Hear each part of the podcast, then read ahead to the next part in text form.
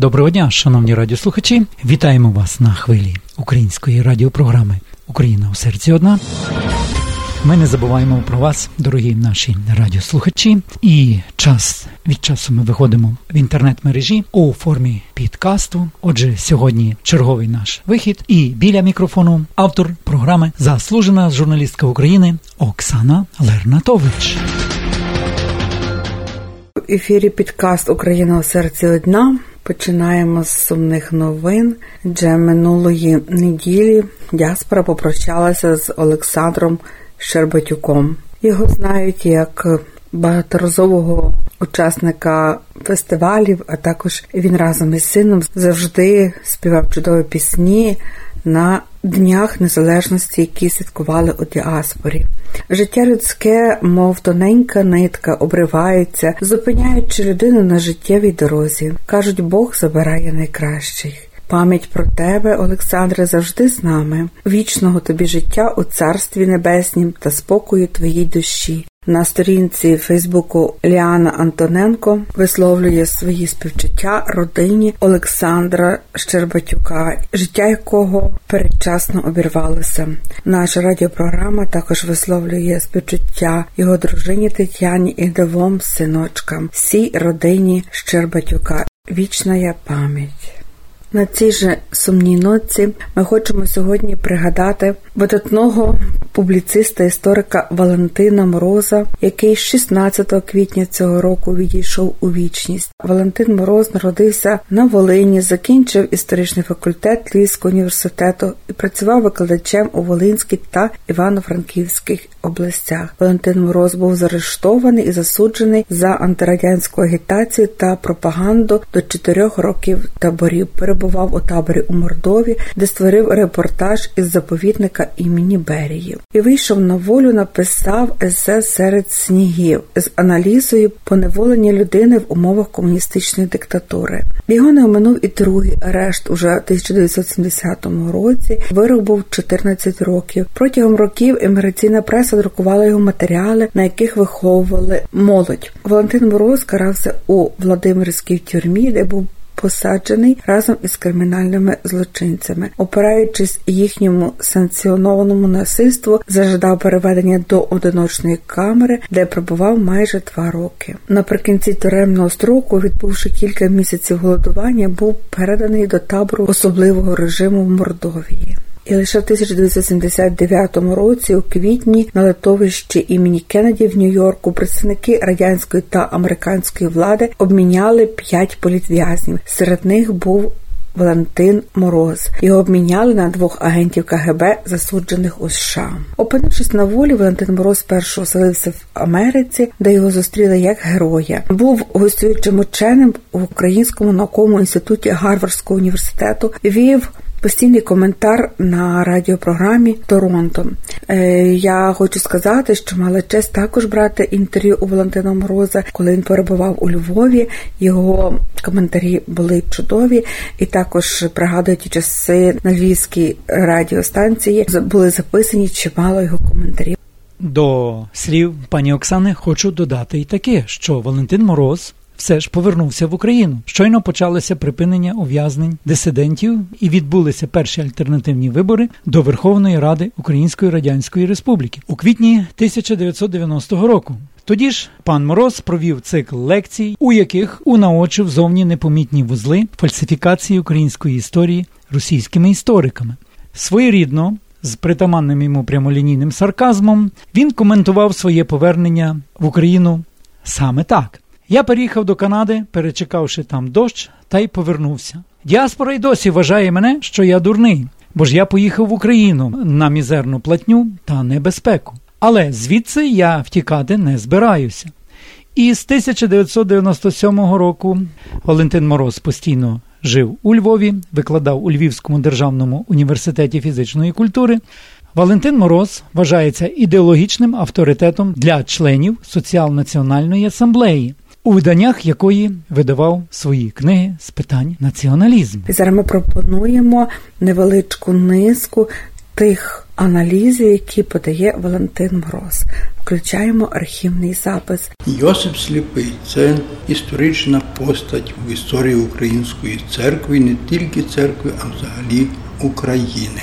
Перший спробу зробити самостійну українську церкву незалежно ні від кого зробив Ярослав Мудрий. І він, хоч не мав права канонічного на це, але зробив Іларіона, священника однієї з київських церков, митрополитом, керівником Української православної церкви. Потім за Петра Могили, за Веніаміна Руцького були спроби проголосити Київський патріархат, бо Московський вже був. Москва хотіла, щоб українців підкорити своєму патріархові московському. Рим не хотів взагалі, щоб православ'я було на Україні. Веніамін Руцький, один з українських церковних керівників, потім Петро Могила, відомий вже, який заснував. Могилянську академію. Вони всі дуже прагнули встановити український патріархат, як тепер кажуть, Київський патріархат, але це тоді не вдалося. І нарешті прийшов такий час, що вже ніхто цьому перешкодити не зміг. Йосип Сліпий із села Заздрість на Тернопільщині він вчився успішно. І пішов по церковній драбині вгору дуже-дуже дуже. Тоді він нарешті був призначений коад'ютором, тобто наступником митрополита Шептицького. А потім, коли Москва розгромила греко-католицьку церкву, він опинився на довгі роки в тюрмі. А потім Рим його забрав до себе.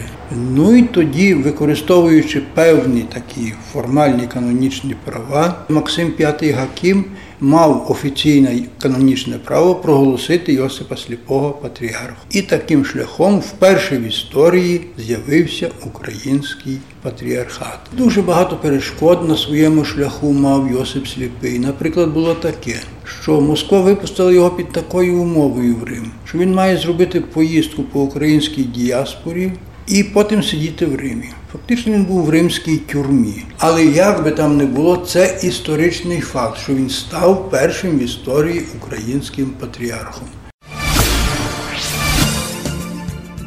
Львівське радіо свого часу було плацдармом, де Валентин Мороз міг поділитися своїми унікальними дослідженнями історії України з великою аудиторією радіослухачів. З Валентином Морозом дуже плідно і цікаво працювали провідні журналісти Львівського радіо, такі як Ірина Павлюк а також Володимир Городницький. Свій 75-літній ювілей Валентин Мороз теж поєднав з Львівським радіо. Тож послухаймо, що говорить про Валентина Мороза, провідна журналістка Львівського радіо, керівник відділу інформації Ірина Павлюк.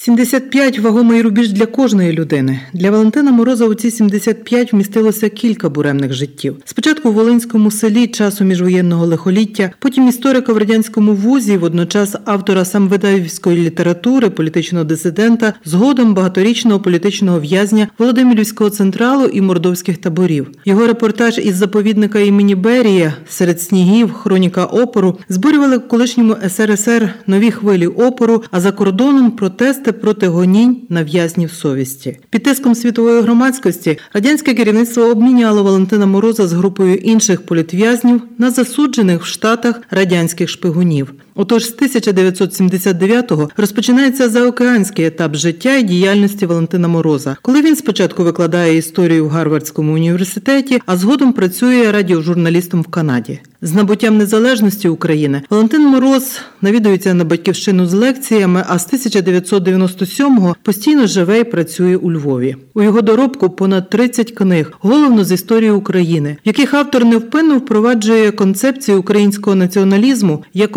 обов'язкової складової міцної держави. Кожна нова праця мороза, будь то історичне дослідження, лекція студентам і радіоаналіз у наших випусках новин, не пафосно, але невід'ємно позначена здоровим оптимізмом і непохитною вірою Україні бути. Але для того треба докласти рук. Останньої тези ніколи не озвучує пан Валентин. Менторство йому не притаманне. Однак потреба щось робити корисного незмінно охоплює кожного, хто читав чи слухав Валентина Мороза. Перший раз в 1863 році було заборонено українську мову на Україні на схід від Збруча в рамках Російської імперії. Бо на захід від Збруча в Австрії українську мову ніхто не забороняв, і українська справа могла розвиватися в 10 разів краще. Потім той указ ще був в 1876 році повторений і ще раз був підтверджений в 1882 році. Ясно, що це стримало розвиток українства. Українство розвивалося на захід від Збруча у межах Австрійської імперії. І тут була своєрідна така кооперація. На захід від Збруча в Австрійській імперії були можливості, але коштів не було, не було багатих українців. На схід від Збруча в Російській імперії не було шансів, не було можливостей, але були багаті українці. Так що вони допомагали фінансово і разом справа йшла вперед. Було утворене наукове товариство імені Шевченка, був заснований науково-літературний вісник, було засноване товариство просвіта. Коли нарешті вибухла перша революція в Російській імперії, революція 1905 року, все це зі Львова, з Коломиї, з Чернівець перекочувало на схід. От після революції відразу стала ліберальніша атмосфера. І просвіта з'явилась на сході України, і літературно-науковий вісник, і наукове товариство імені Шевченка під новою назвою Українське наукове товариство в 1907 році було засноване в Києві. Правда, десь так в 1909 році почалася нова реакція. І тоді всі ці редакції нові, які до Києва перекочували зі Львова, всі ці товариства знову відкотилися. Навіть створилась така спеціальна еміграція українських діячів з Надніпрянщини, яка осіла в Галичині і на Буковині. От в такій атмосфері відродження українського після революції 1905 року було утворене Українське наукове товариство в Києві. Коли українці опинились на заході, то виявилось, що їх хотіли зробити жертвою дві церкви. Я маю на увазі церковне життя українське. Ну, українські церкви були перші які. То була церква і разом з тим український дім. Отак, там була служба Божа, а після служби Божої алтар відсували на бік і були танці. Отак було спочатку. Але справа в тому, що не було української структури церковної. Спочатку це були або буковинці православні, бо буковинці взагалі-то найперші були в Канаді, поселилися, або галичани греко-католики. Спочатку Римо-католицька церква хотіла взяти під своє крило українців, а Англіканська церква хотіла під своє зробити їх англіканцями, протестантами. На щастя, вийшло так, що послали в ті роки, якраз в роки Першої світової війни, першого епископа Микита Будка, перший епископ Української греко-католицької церкви, чи як тоді казали, уніатської церкви. Ну він в дечому зіграв не дуже позитивну роль, бо він був правовірним прихильником свого цісара Франца Йосипа. Почалась Перша світова війна. Канада була ворогом Австрії, Австрія була ворогом Канади, то були розділені лінією фронту. А він закликав українців, галичан і буковинців їхати до Австрії і вступати в австрійську армію. Ну то в результаті багато українців опинилося не так багато, звичайно, як в сталінські часи в Совєтському Союзі, але порівняно багато українців опинилися в спеціальних концтаборах. Пригадую пізніше, коли у 80-ті роки минулого століття я був у Канаді.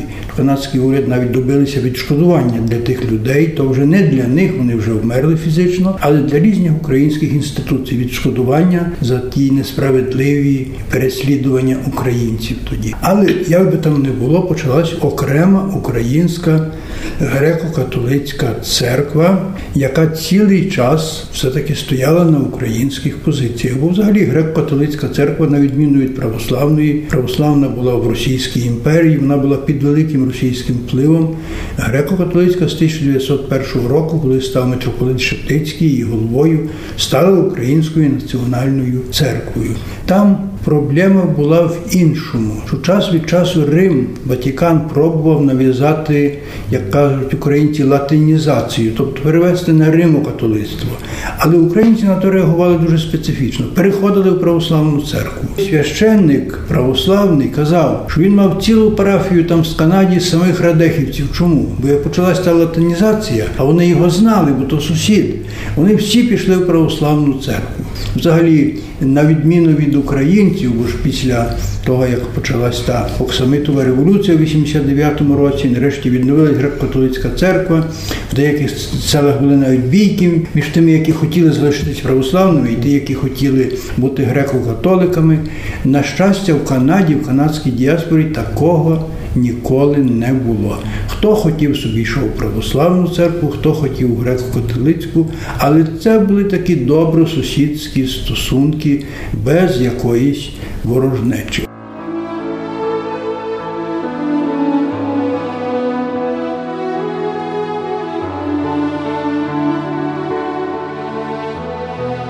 Шановні радіослухачі, ви слухали українську радіопрограму Україна у серці одна. Сьогодні з вами були Оксана Лернатович та Зиновій Левковський. Ви почули спогади та безпосередньо голос визначного історика України Валентина Мороза. Ми раді були з вами зустрітися у нашому підкасті. Бажаємо вам всіляких гараздів і доброго здоров'я і надіємося на скору зустріч і в радіоефірі.